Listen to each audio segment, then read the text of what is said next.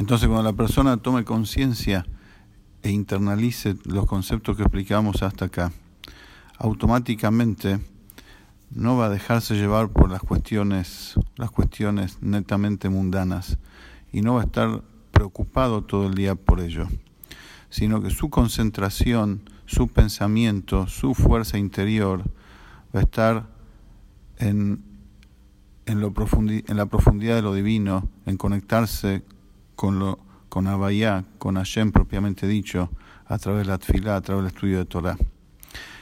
Y sus temas de Parnasá, o sea, sus ocupaciones de todo el día, no lo van a distraer de eso, no lo van a marear de eso y no van a impedir su conexión correcta con Hashem, mental y emocionalmente. Porque él sabe perfectamente que lo principal es la divinidad que le da vida a uno. Es la energía, la luz de Hashem que lo hace vivir a uno y eso es algo sobrenatural. Eso es algo que viene del infinito de Hashem que se transforma en, en, algo nuestro. Y todos los, los, caminos intermedios, los canales intermedios que Hashem usa para llegar a nuestra realidad. Y de la misma forma, todos los, las cosas materiales en las cuales se inviste el flujo de vida que Hashem manda a nosotros, como por ejemplo la ocupación en temas comerciales, empresariales, que eso es todo lo que, como explicamos antes, y Hashem lo queja, la yerta hace. Dios, tu Dios, te va a bendecir en todo lo que vos hagas. O sea que Hashem dice, hace con tus manos, ocupate con tu cuerpo para que la persona transforme el espíritu en materia. El pan que lleva todos los días a su boca y que de eso vive, eso nada es por sí mismo, no es nada eh, autónomo y en sí mismo, sino que lo principal es el mejor, es el hayut, es la fuente de vida de eso, es su vitalidad espiritual que hay allí, es la, la luz divina que le da vida y lo hace existir. Y todas las cosas materiales son solamente canales intermedios son receptores a través de los cuales se, son receptores que visten la luz divina para que el flujo divino se convierta en algo físico de acuerdo a la necesidad de la persona.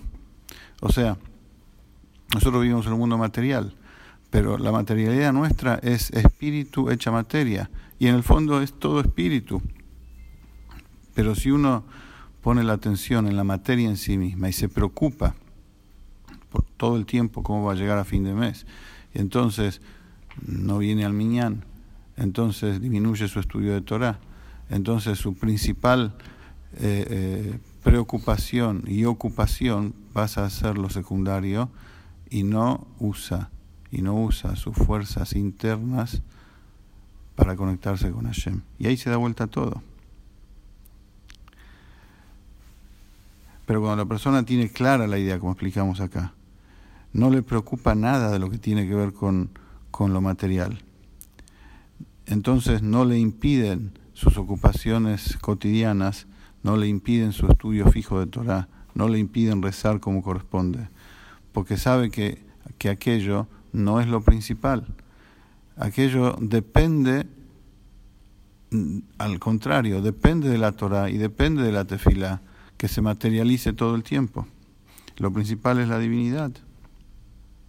Entonces la persona tiene que estar unida y apegada exclusivamente a Abaya y su Torah. También tiene que evitar conducirse con artimañas y trampas en su ocupación, en su ocupación comercial o en su ocupación para traer la parnasá, que tiene que hacer de una manera o de otra forma y hacer y, aumentar mucho en, su, en sus, eh, sus horas de trabajo, al punto tal de que, de que eh, no, no, no lo hace ya en lugar de la Torah y la tefilá. La persona debe ocuparse, dice acá el Rebe, en su comercio, en su, en su parnasá, de manera tal que no le impida en absoluto su hora de tefilá y su horario fijo de estudiar Torah todos los días. Y debe confiar en Hashem, que Él le da todo, que Él le da la vida todo el tiempo, y Él mismo que le da la vida, le va a dar su parnasá y su salud a través de, a través de, comportarse como es debido. Como dice el Pasuk, Él, Hashem, es el que te da fuerza para tener éxito. Y también tiene que cuidarse en extremo de que no haya nada prohibido por Aruch en su, en su actividad para traer la parnasá. Por cuanto que la persona sabe que toda su ocupación es exclusivamente un canal un canal intermedio y es, un, y es el, receptor que viste la luz divina que le da vida, que la luz divina es lo que le da vida a uno, como dijimos. La parnasá, eh, la actividad comercial es solamente un, una vestimenta de eso. Entonces, la vestimenta, el receptor tiene que ser tiene que ser apto para recibir esa luz divina. Y si hay algo prohibido, Dios, Dios no permita. Entonces, el cli, el receptor, no puede recibir la luz. Tiene que estar limpio de todo tipo de prohibición, de todo tipo de pecado. O sea, no tiene que haber engaño, mentira, intereses, eh, cosas ocultas, etcétera, etcétera. Entonces, cuando el cli está limpio, ahí atrapa la luz y la vida divina y, y una persona vive una vida saludable desde su fuente espiritual como corresponde.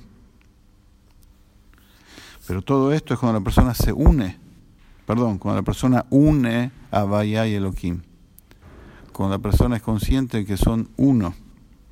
O sea que Elohim no oculta en absoluto a Abaya es consciente uno que toda la existencia proviene del infinito de Abaya, de Hashem. Solamente que pasa y se oculta a través de Elohim.